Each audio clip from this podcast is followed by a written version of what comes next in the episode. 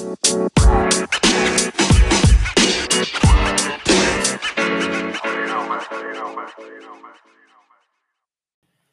just want to say a quick thanks to everyone who has left a podcast review so far. It's been fantastic to see what you guys are making of the podcast and really enjoy reading them.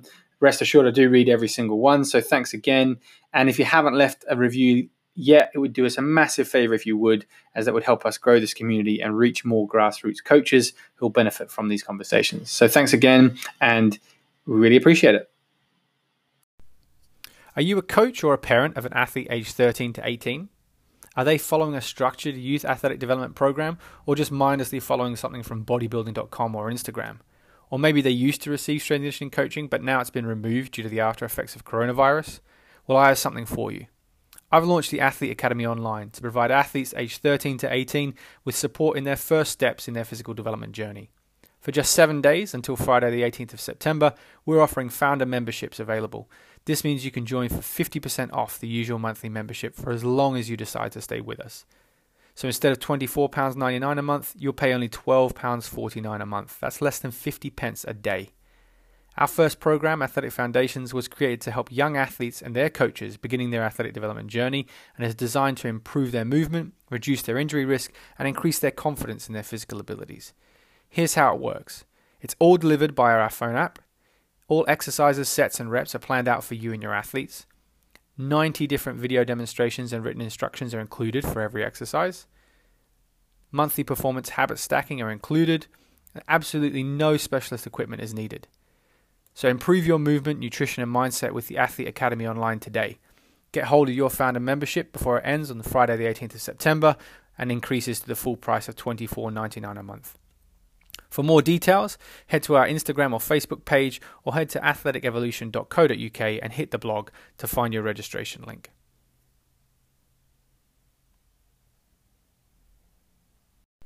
Welcome to the Athletic Evolution podcast. Today I'm speaking with Helen Collins.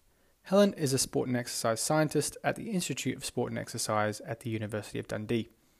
She's currently undertaking a PhD through the University of Edinburgh, investigating resistance training as a strategy to encourage less active and or overweight children to become more active and healthier. During her 17 years at the University of Dundee, she's lectured extensively on the university's sports and biomedicine degree and more recently become module coordinator for a student selected module on exercise deficit disorder within the medical curriculum. As a BASES accredited sport and exercise scientist and a UKSCA accredited S&C coach, she has delivered applied sports science in performance sport for a variety of sports and athletes. In more recent years, Helen's interest and work program has refocused on health, specifically on the benefits of resistance training, leading to her current research topic. So, welcome to the podcast, Helen. It's fantastic to have you on. Thanks very much, uh, Rob. It's been really nice to be invited along, and I'm delighted to come and speak about what I've been up to. So, yeah, it's exciting. And a belated congratulations on your on your arrival.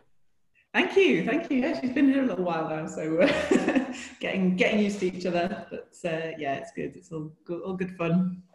So, for those who haven't come across you and your research and what you're doing, give us a bit of the backstory. How did you get involved in sport as a as an ankle biter, and how has that kind of developed into what you're doing now?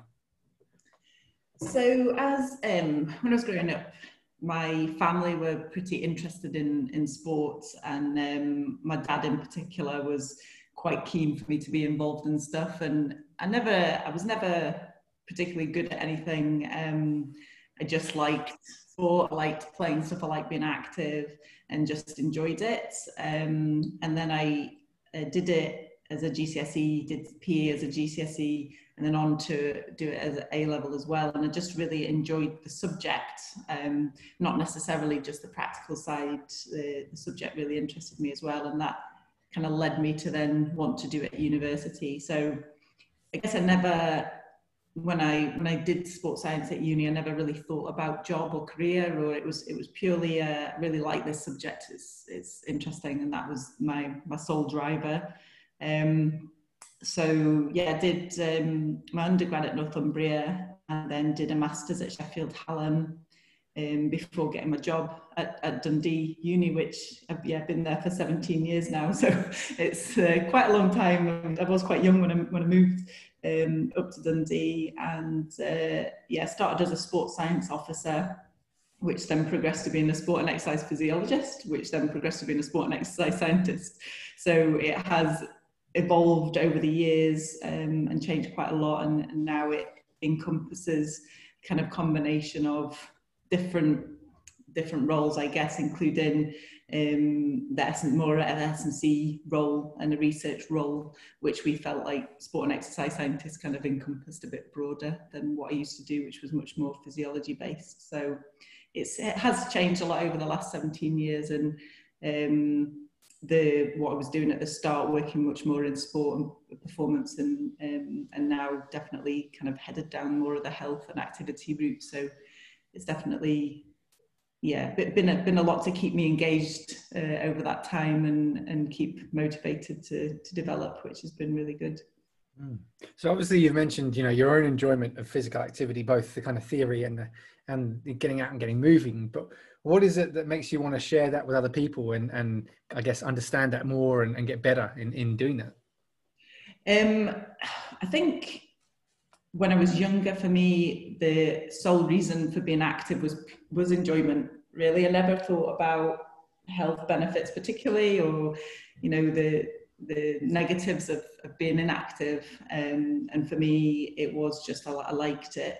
And, and now, as obviously I've, I've got older and learned more and realised how massively important it is uh, from a health perspective. Um, and so I've just seen huge benefits to myself and benefits to the people around me. Um, and I want to try and hope, well, hope, hopefully implement um, strategies to help people become more active um, and and give them a better quality of life and hopefully prevent disease and, and all the other good stuff. So yeah, I think it's just really motivating to know that you you can do something that that impact on people's lives in a positive way. And I think activity and, and keeping people active is is hugely important. And so that's kind of what my motivation is to to work in this area.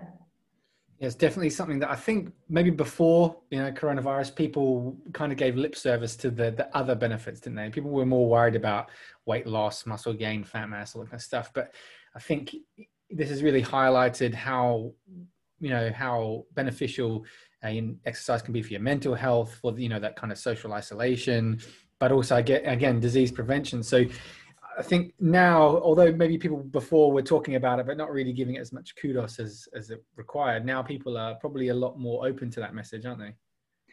I, I think so, and I, I hope so. Um, especially when people were isolating and couldn't get out, and that feeling, yeah, of just wanting to be out and be active. Um, hopefully has has made an impact on people continuing to to want to to be active and, and definitely I've found just personally being out and about I've seen a lot of families out on bikes and out walking and probably people that, that maybe weren't active before um, that have hopefully felt the benefits of it and, and going on from this will continue to do so. Whether or not they will, I don't know. I guess that's whether the, research will tell us um, what the impact is of, of COVID and, and how it's affected people's activity levels and mm. obesity and things like that.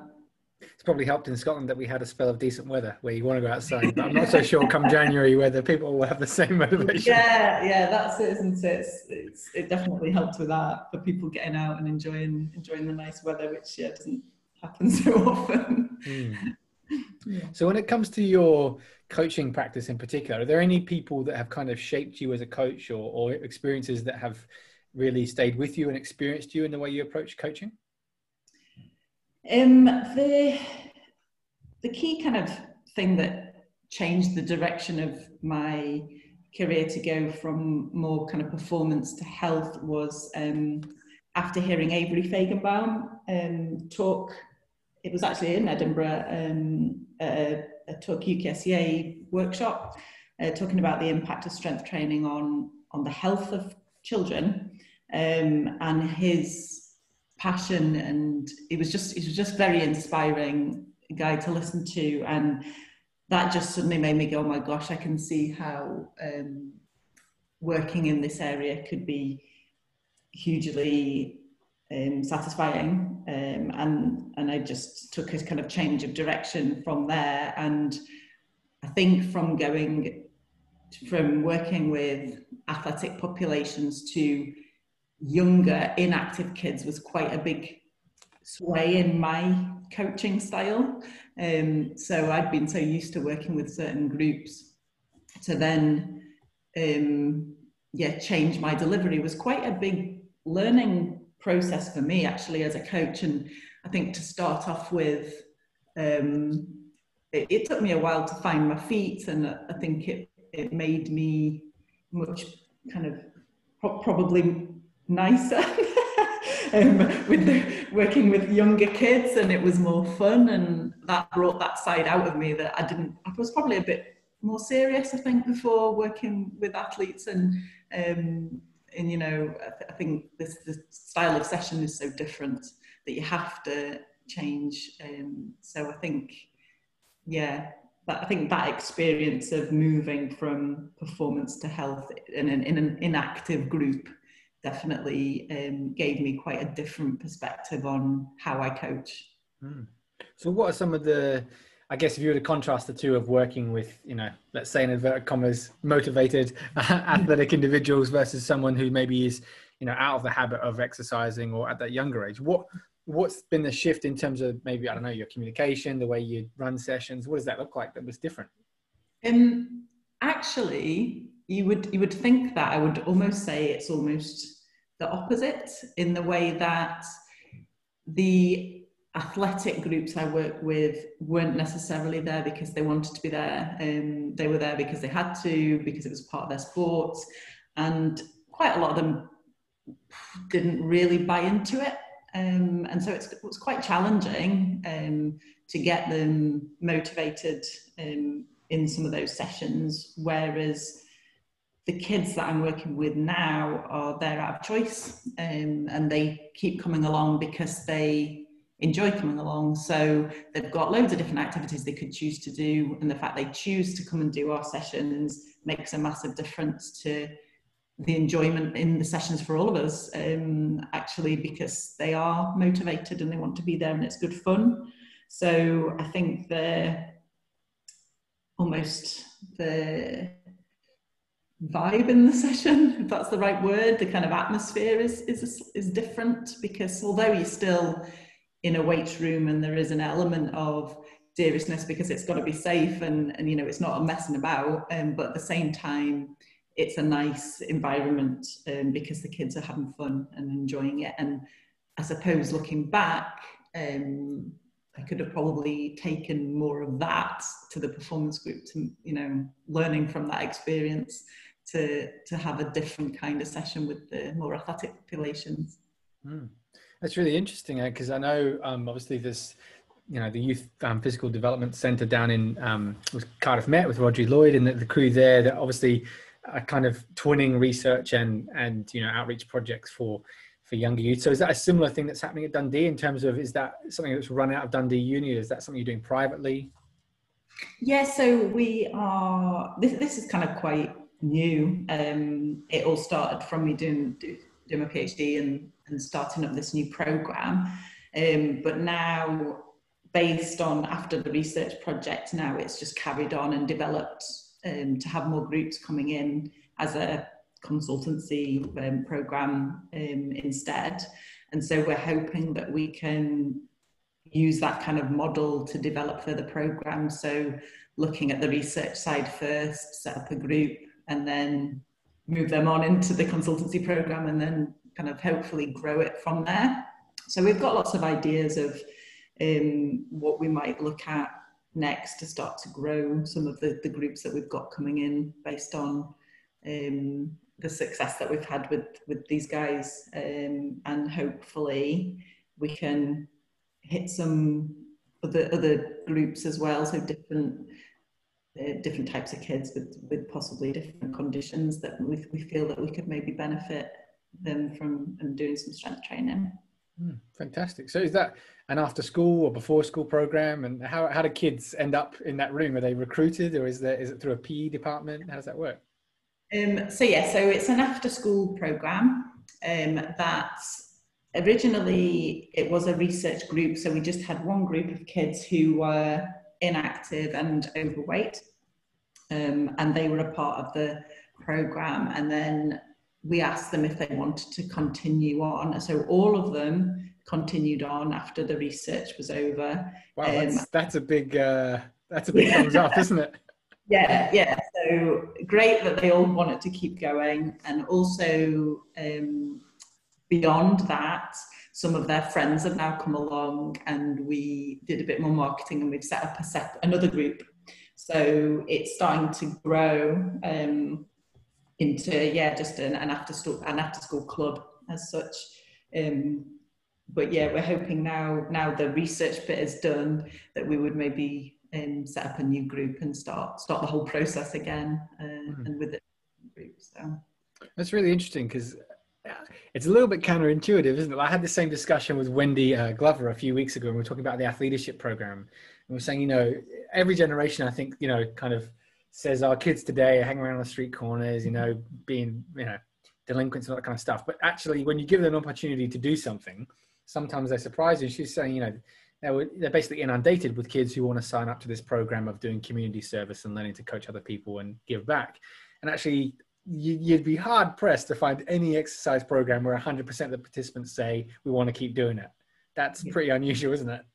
Yeah, and I think I think with these kids, um, one of the mums said to me, and I think this really is what it's about. Is she said that you know she's tried to get her child to try all, they've tried all kinds of activities, and he just wasn't interested, and she couldn't believe that how engaged he was in it. Um, and she was like this is the only thing i've found that he really wants to do. And every week you know he wants to come and he's really looking forward to it. And um, and i think it's just whether or not that activity suits suits the, ch- the child and i think the group that we've got they've found something for them that they thrive at they're good, they're good at it um, and they yeah, motivated by that because I think quite a lot of activities that they do, if they are inactive and overweight, they're challenging for them. And I think the nature of this kind of program gives them, you know, something that that they can excel at, and that really motivates them. And you know, they feel really good when they come in because they know that they're good at it. And you know, they're pretty strong kids, and they've developed so much that you know that's that's hugely motivating for them. So yeah, I think I think I'd like to think that we've got it right from the content of what the program is about to help with this kind of child. Mm-hmm. Um, I think it, it, does suit them, and it's often overlooked strength work because of the whole um, issues around oh children shouldn't be strength training and all that. Um, it just you know with the overweight kids, well, we'll just get them running. They need to run. They need to move more. Whereas, in my opinion, and, and based on what we've found, the the kids, you know, it's not as stressful for them physically. It's not embarrassing. They're not out of breath. They're not the last. They're not. You know, there's no competitive element. It's you know, it's very empowering for them to come in and be able to lift a decent weight and, and feel good. So I think that's maybe the, the key in, in why that they've continued to do it. Mm-hmm. It's really interesting. I was having this discussion with uh, Andy Taylor just 30 minutes ago on the other uh, another podcast episode. But you know that idea of the kind of sport-based PE curriculum and, and you know uh, kids having maybe a lack of enthusiasm for that. But I think potentially a big part of that is you know what we'll talk about later, but that competency. You know, why would I want to engage in something that I know I'm not good at, that I know I'm going to look silly at, I know I'm going to be embarrassed because I'm not one of the kids who's great. So it's just better for me to sit on the sidelines and you know I'm safe here. Whereas actually that's doing that child a real disservice, isn't it?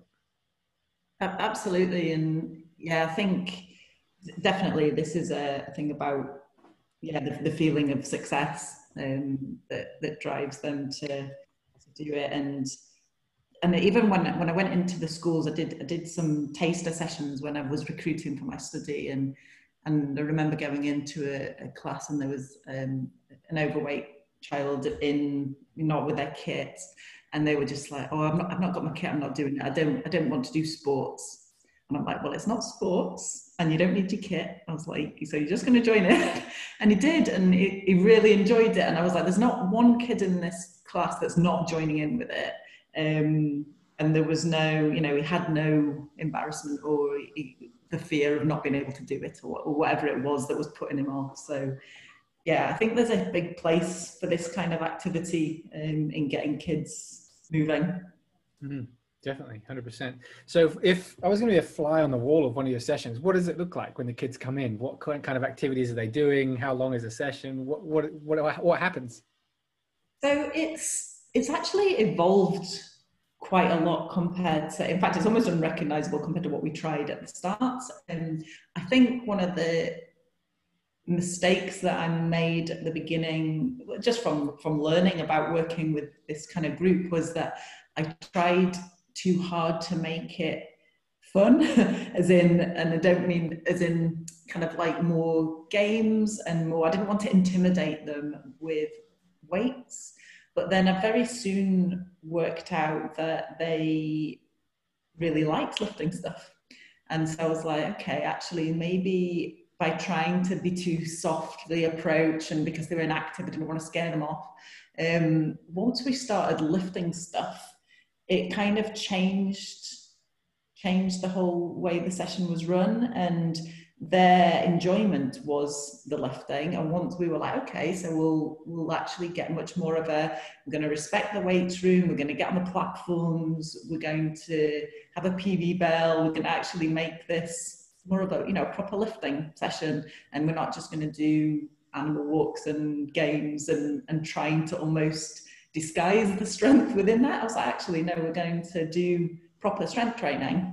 And as soon as we made that decision, um, there was quite a, a, different a different kind of session and the kids really switched on to it and there was you know far less messing about and it was kind of getting and getting on with it so that was quite a big learning process for me because I didn't expect that I didn't expect them to um, take to you know deadlifting and squatting and things as much as they did.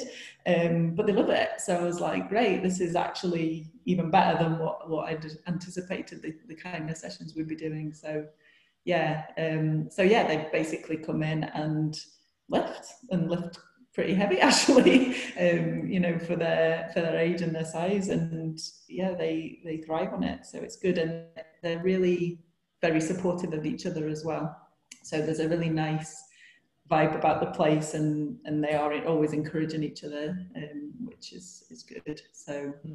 yeah, it's evolved. It's evolved a lot over over the time we've been running it, but I think we've we've now got got the program right for them. What ages are these kids that you you're kind of looking at? Yeah, so the youngest is eight, um, and the eldest, well, now would be 12. 12. So yeah, the, at the time when I did my research, eight to ten, eight to ten year olds. Um, hmm. So yeah, yeah, yeah, yeah, quite young. But the fact it's funny. I was kind of when you described that, it was reminding me of Mary Poppins. You know, a spoonful of sugar helps the medicine go down, but actually they didn't want the sugar; they just wanted the medicine. yeah, absolutely. That is it. Yeah, totally. They they thrived on the hard graft, so um, yeah, which was great. It was really good, and and really, I think because they had think when you started lifting and they had numbers and they had things that they were aiming to lift, that was motivating for them. Whereas when we were doing more body weight type of stuff, there's no real goal for them as such. Um, and they found, obviously because they're overweight, they found some of the body weight exercises too difficult.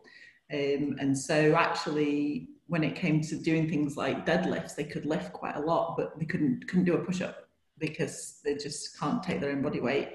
So, yeah, actually lifting off stuff was much more motivating. So, I mean, I'm guessing you're going to have a much more holistic kind of uh, philosophy or approach now. But if you were to try and, you know, verbalize what your philosophy now is towards, I guess, health and exercise and coaching this group, what would you kind of describe it as? Um, I think probably I think across across the board, I think enjoyment enjoyment is absolutely fundamental. Um, if you can't if they don't enjoy it, they're not going to come. They're not going to embrace it. Um, and I think that that goes for everybody, and that would go again with the performance kids that I used to work with as well. And that definitely showed if if they weren't enjoying it, they just weren't engaged in it. And so I think that is number one. But you still need to have the kind of rule, rules and respect um, due to the nature of the kind of training that you're doing. So as I guess as, as I've just said, as in it's not just fun and games enjoyment, it's a different, it's enjoyment, but with that um, bit of structure and, and things going on that, that helps. So yeah, don't know if that makes sense. No, totally. I think it's kind of that that balance of, of fun, but also respect, and and you know you're in an environment that has hazards, and you need to respect that. Yeah. But that doesn't mean we can't have fun if, if rules are being obeyed. It makes yeah. makes perfect sense. So let's let's dive into some of the research that you've done. I know some of this might be a little while ago, so it might not be mm-hmm. fresh off the tip of your tongue. But yeah. let's dig into some of those kind of things that, that you've looked at in terms of maybe not necessarily the just the physical outcomes for for some of these guys. So I know you put together a bit of a a, review of you know the self in youth and, and the effect that training can have. So what were some of the findings of that? Um, the biggest finding was that there needs to be a lot more research in this area. Um, there was very limited studies. Um, I think we only had four in the end um, that, that made it into the meta-analysis um, that looked specifically at solely strength training and the impact on different parameters of the self, as we called it, as a broad term. Um, but the, from the studies, I mean, to say that there were only a small amount of uh, studies, we still had really positive um, effects um, and, and, pretty big effect sizes for some of the outcomes. And I, th- I think it was really an interesting paper because even though there's not much studies done, when you looked at the meta-analysis, there were, it was really positive impact of strength training on the self. And having worked with the kids that I've worked with so far in, in the study that I've done, since then. Um, it's it makes a lot of sense that that would be the case. Um, and what we were saying about that feeling of competency and how empowering strength training is, uh, it doesn't. It didn't surprise me that that that would be the case. That it should have a positive impact. Um, and and just from, I mean, we've since we've done these the systematic reviews. I've done a, a main study now, which has just gone I've just submitted it for publication, so we'll, we'll see we'll see if it, it well what happens to it. Um, but yeah, the, one of the key things that came out of it was actually just from some of the things that the kids said about how they felt, um, and that to me was like so important, you know, more important than the stats and the numbers and things because one of them said that they had they felt so much better about themselves that they felt more confident to try not only other physical activities but also just other activities in school. So one of them said that i think i can't remember what what the context was but it wasn't sport related but she said i just feel more confident in myself just to be able to put myself forward to do things and so I was kind of like quite blown away by that and, and thought, you know, from her coming along doing some strength training, it's having quite a big impact on her life. And so, yeah, I, th- I think it's, it's, a, it's quite a, a difficult thing to measure in kids um, when you're looking at, at the self and, and obviously when, when we've done our study, we've looked at a, questionnaire um, which has challenges within itself. And I think actually some of just more the focus group work of, of some of the comments from the kids is actually just really, really important. Um, but yeah, I think we, we measured quite a few things, but I think the confidence side, if, if these kids can gain confidence through coming along, then that's going to encourage them to try more activities. And hopefully, you know, they will then go on to do other things um, activity and, and become more generally active, which is what the whole kind of reason for doing this, uh, like doing the PhD study was about, was to try and see if we can not just get them lifting, but get them moving more generally as well. So yeah, I think it's quite a key mm. Well, it makes a lot of sense, you know, from the stuff you've described so far. Like when you think about self-determination theory, first of all, we mm. talked about autonomy. These kids have chosen to be there. Competence, they're starting to feel pretty good about they're competent at doing stuff, and that relatedness of encouraging each other, ringing the PB bell. You can see why. There's self-determination theory in action, isn't it? Um, yeah. So you can see why people are having good outcomes and want to come back, and 100% of people want to, you know, want to do it again. I mean, that's you've, you've ticked off all the ingredients of self-determination theory effectively, haven't you? Yeah, yeah, totally. And and I think this that's really important when people are looking at intervention um, strategies to try and get people moving. Um, and and so so many people feel forced to do activity or they don't particularly enjoy it but they feel they should and and you know oh, I've got to go and do Got to go out running, I hate it. and you kind of, you know, just wonder why people would put themselves through it uh, and how they don't, and obviously then they don't stick to it. So I think what we've tried to do is, is come up with an intervention that does, yeah, mo- motivate them and, and something that now that they've continued on. I mean, but I mean, obviously now bearing in mind, I've, when did I finish collecting my data? So it would have been not this Christmas, but the Christmas before was when we actually finished data collection for the study. And then that's then obviously COVID changed things a little bit, but they continued on beyond that. And now they're wanting to, as soon as they're desperate to come back. So it's quite a long time, especially at a, a child's age, to still be motivated to do the same activity. Yeah, that's pretty unusual, isn't it? Like I'm, yeah. I was current, I think I was reading uh, Talent Development yesterday, actually, by Dave Collins and Áine MacNamara. They were talking about how you know motivation for activity can wane with the kid and, and, a good way to talk is okay well you, you, can see the term through and if at the end of the term you still feel like this. But the, the fact that you can take someone out of an environment for that long and they still want to go back at that age it's like 10% of their life. Yeah well yeah I, I mean i was kind of almost accepting of you know they at some point they'll want to go and do something else and actually my, the whole point of this was to try and get them to go and try other activities. And so I was like, I mustn't be offended if they suddenly go, I don't want to do this anymore um, because it served its purpose.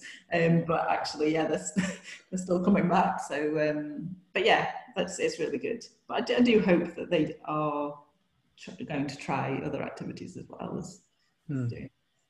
So, so one of the other things you've looked at, obviously, you know, there's the the kind of the benefits of the mental side of things alone, that in itself, you know, if there was no physical benefits, the mental benefits alone are pretty, pretty important. But we know there's also those some of those benefits on fundamental movement skills as well. So do you want to just speak to a little bit around what you discovered in the meta-analysis there? Yeah. So um, this one was um, a bit trickier because all of the um, studies that we included in this were based on products outcomes. So, you know, how fast you can run, how you can jump, that kind of thing, as opposed to anything that looked at quality of movement, um, which is was kind of one of the key things I was hoping to find was to see whether strength training would have an impact on how well kids can move. Um, but so, so all of the papers that were included were, were basically performance based um, studies. But despite that, um, we, we got very large effect sizes um, looking at the impact of strength on the, the, movement skills. So I think this is quite key in, in the way that it's not looking at movement interventions to improve movement. Actually, just by getting stronger, they're, they're able to improve their movement skills. And actually, um, one of the key findings of my study that I did was on movement skills. And what we found was um, all the children significantly improved their movement skills um, throughout our strength intervention. And that's not having done any movement skills training, that's purely from a strength training intervention. So that's um, what's hopefully going to be in, published soon uh, in the paper, but really key finding, I, I, think, because we looked at the quality of the movement and we found that they could move better um, with with doing a strength training intervention. So I think that is is really key um, because linked to that, uh, one of the children said that after they did this, they felt that could run better. Um, and so they found they found running easier, um, which for a, you know an overweight and active child, I think that's a really positive response from them. But um, yeah, really good uh, finding that they that that was a big a big finding of our study was the movement skills. Mm. And how did you measure that? Was that like a fundamental movement screen, or is that a different kind of battery? Um, so it's called the CAMSA uh, assessment that we did. So, oh gosh, now the Canadian. Yeah. Canadian, I've heard it before. Yeah, Canadian. Yeah. Skills assessments. Um, something I can't quite remember it. Um, but yeah, so that was basically a, kind of like a course that was set out, and it did um, a different combination of different movement skills, and you were both timed. So there was a, a, a speed element, um, but also you were video, they were videoed and then scored on the quality of the movements of each of the tasks that they did. And then you had an overall score um, combining how fast they did it and then the quality that they did it. So it was really good, a really good assessment to use actually um, that, that looks at both quality um, and the speed of the, the movement as well. So uh, yeah, I think, and it was really quite, even without measuring it, it was quite obvious, even just watching the kids, how better their movement was. Mm. Um, even scoring it, you could really see a difference. Mm. Essentially, I'm guessing, um, I mean, it, it, rings a bell, but it's been a while since I've read about it. But is essentially almost a bit like an obstacle course? Is that right? Am I thinking? Yeah, yeah. So it, has got the, the movements in it. You've got, um, you know, there's hopping, there's kicking a ball, there's throwing a ball, there's skipping, there's um, it's like yeah moves around. You've got a whole load of different movement things and they basically work their way around the course. Um, but i was really surprised at how to start off with you know some of the kids couldn't hop couldn't even hop or hardly any of them could would, be coordinated enough to skip. Um, but when I just kind of went, right, you just hop through here thinking that they could do it and, and they were kind of like could barely, because they were overweight. They just weren't strong enough to hop. So that was quite an eye opener. Um, so yeah, so at the end of it, when they could all hop through the, the things, and, and that's not having done any hopping, that's mm. just because they got stronger. So um, yeah, it was really positive to see that. So yeah, I mean, you're starting to paint a picture now in terms of the the mental health benefits, the the movement skills, and then obviously you also had one around the effect on weight status, which I guess is one of the fundamental outcomes when you're working with with overweight children. So, what did you find in in your meta analysis and your review there? Um, so yeah, so the weight status paper, um, we found significant effect sizes for skin folds and body fat, um, which was the, the key finding in that paper. Um, and so the that was obviously really positive because it was saying purely by doing a strength only intervention, so not looking at diet, not looking at any kind of aerobic work, purely on strength work, um, there was a significant effect on body fat, which um, is, is, really key.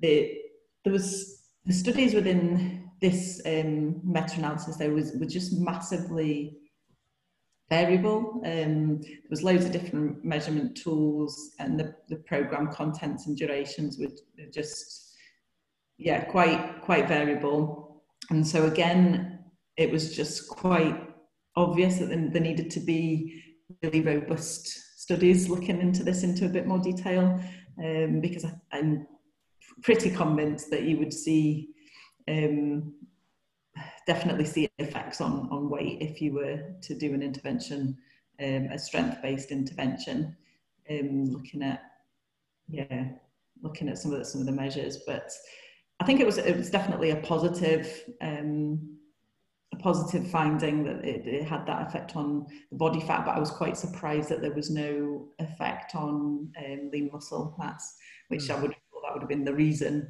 of the the body fat. But then what we were probably suggesting was that purely because they were coming in and, and moving uh, and being active and burning burning calories is probably why there was a decrease in, in body fat as opposed to an increase in, in muscle. Um, again, a lot of the programs were maybe more kind of muscular endurance rather than you know, um, strength training as such, and yeah, just a big variation in the how how long they were running for and how long the sessions were and things. So I, I think that just needed to be yeah. If there was more tight, tighter studies, I think we would probably see more of an impact if we were looking at kind of a bit of a heavier lifting. None, none of the studies, hardly any of the studies included were, you know, some, you know, heavy lifting. Mm-hmm.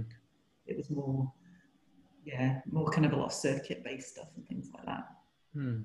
So one of the things I'm always really aware of when you're working with young kids is that you kind of, unlike other scenarios, you actually have kind of two stakeholders. Don't you? You've got the kid that you've got to get buy-in from, but also the parents who want to, you know, come and sign up and, and get the kid involved. So you know, you've already touched on a little bit, but I'm guessing you, would have had a fair bit of feedback from parents throughout this process, whether that's having to combat some of the myths around, you know, strength training, or just feedback of some of the positive kind of comments. So give us a bit of an insight into, you know, what sort, what's the the general feedback from parents been who've had kids involved?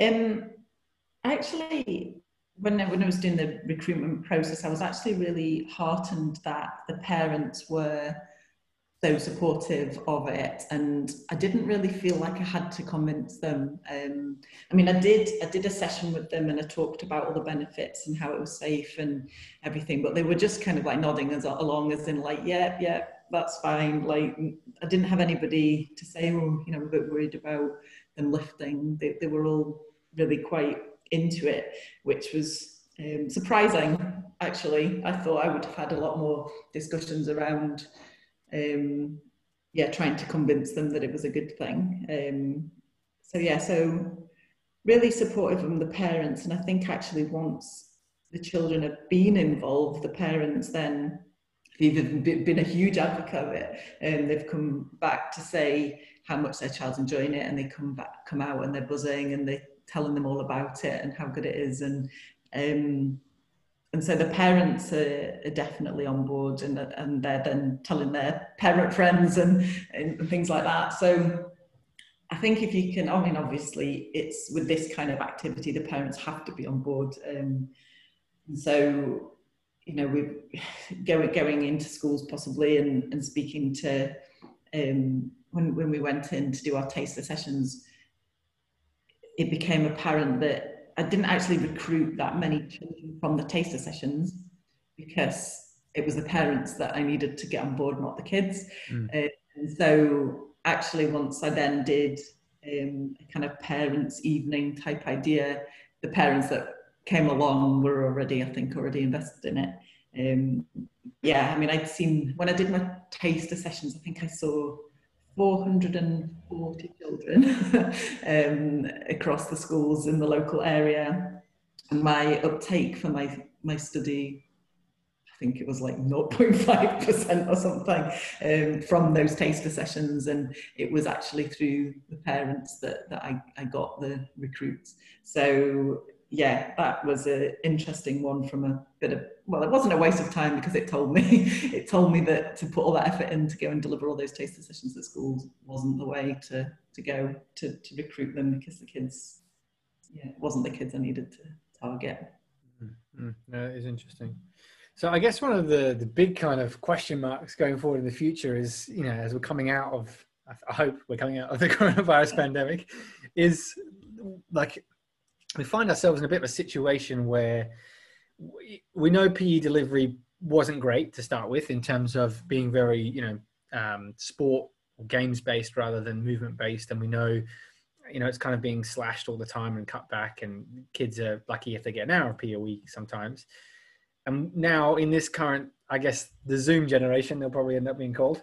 Um, you know, PE delivery is going to be even more affected. So, how much, how important do you think these topics are now that you've looked at in terms of the effect of training on self-esteem, on on movement skills, and on on weight status? Yeah, I mean, I, I think it will be very interesting to see um, what research comes out of this and, and the impact that COVID has had um, on children and their activity levels and yeah, I, th- I, think it's going to, well, it's that combination of what we are saying about whether or not they've been out and about more and generally been more active because they're just kind of bored and, and doing things compared to um, not having any structured activity as such. Um, but yeah, I can imagine that it's probably not not gone that way. Um, definitely, I think there'll be um, an issue with obesity levels, um, and hopefully, in a in a way, it will will push to get more more research and interest into into the area um, and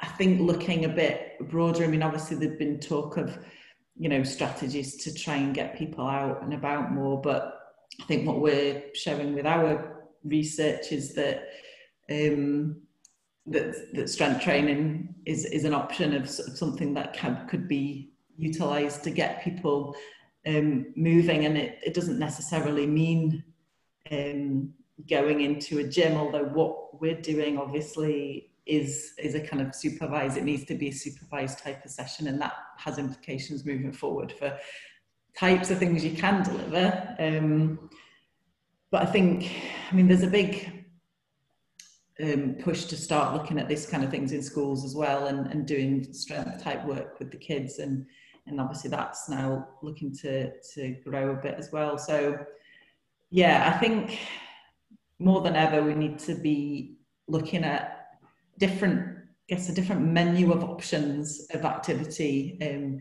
for kids so that they find that one thing that that they enjoy and inspires them. And it's not necessarily a case of have to do this kind of activity or that's the best kind of activity. It's actually what what can you do that's going to um, give them something that they'll consistently keep doing uh, rather than just pushing to do stuff because the research says you know research says that they should be out cycling or whatever you know it's i think we've got to give options. Um, so yeah i think there's a lot there's a lot of research that needs to be done or or practice taken forward based on the research to say you know these these are the kind of things that that kids can do um, do safely as well. Um, yeah and trying to get them healthier. Mm, definitely.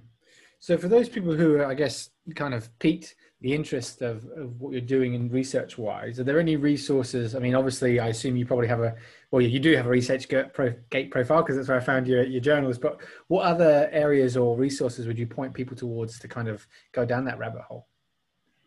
Um, obviously, looking in just at youth and strength would be um, UKSCA position statement um, on youth S&C, which is um, really helpful um, just to look at the benefits of strength training and guidelines on, on actually delivery. Um, as uh, looking at Twitter, for example, there's um, Strength Lab is a good one to follow um, which looks looking at applied practice working with kids and strength um, in a and it's a superheroes theme, which is always good, and it's a really you know well respected program with lots of good information on there. So that would be somebody to follow um, on Twitter if you're looking for more of a social media angle. Um, so yeah, that would be. Mm. Yeah, no, we had Simon on. I think one of the first couple episodes, and I, I, love what he's doing. His program, I think he's just tapped into the brain of kids, going, "Do you know what? You already want to be a superhero. Let's let's just slip some things in there, and actually, suddenly you're training and you're just having fun." Um, yeah. So yeah, no, uh, he's he's great. Yeah. So I know you're obviously coming, as you kind of mentioned previously, into the the final furloughs of your uh, PhD. So where can people find out more about you and about your work as you're starting to to continue doing that? Um, yeah, so ResearchGate is probably a good place to see where we're, we're getting things published. Um, and probably on my Twitter would be where I would put most things about what's going on with the program and the research side. So, yeah, I'd say that would be the mm-hmm. key places to look. And, what's your Twitter handle if people want to look it up? Um, it's just at Helen underscore Collins one. Nice and nice and easy to remember. yeah, fantastic. Brilliant. Yeah. Well, Helen, it's been such a pleasure talking to you, and I really love what you're doing. And you know, I know we've reached out a few times, and um, I really just think what you're doing is great in terms of adding to the evidence for for youth strength training, but also making a difference in in the lives of kids who, as you say, might be put off from the kind of conventional sports and exercise. So keep doing what you're doing, and and yeah, more power to you. Thank you very much for your time. That's been really good to, to chat and, and remind myself what my job's about. Now I'm back doing it, so it's all good.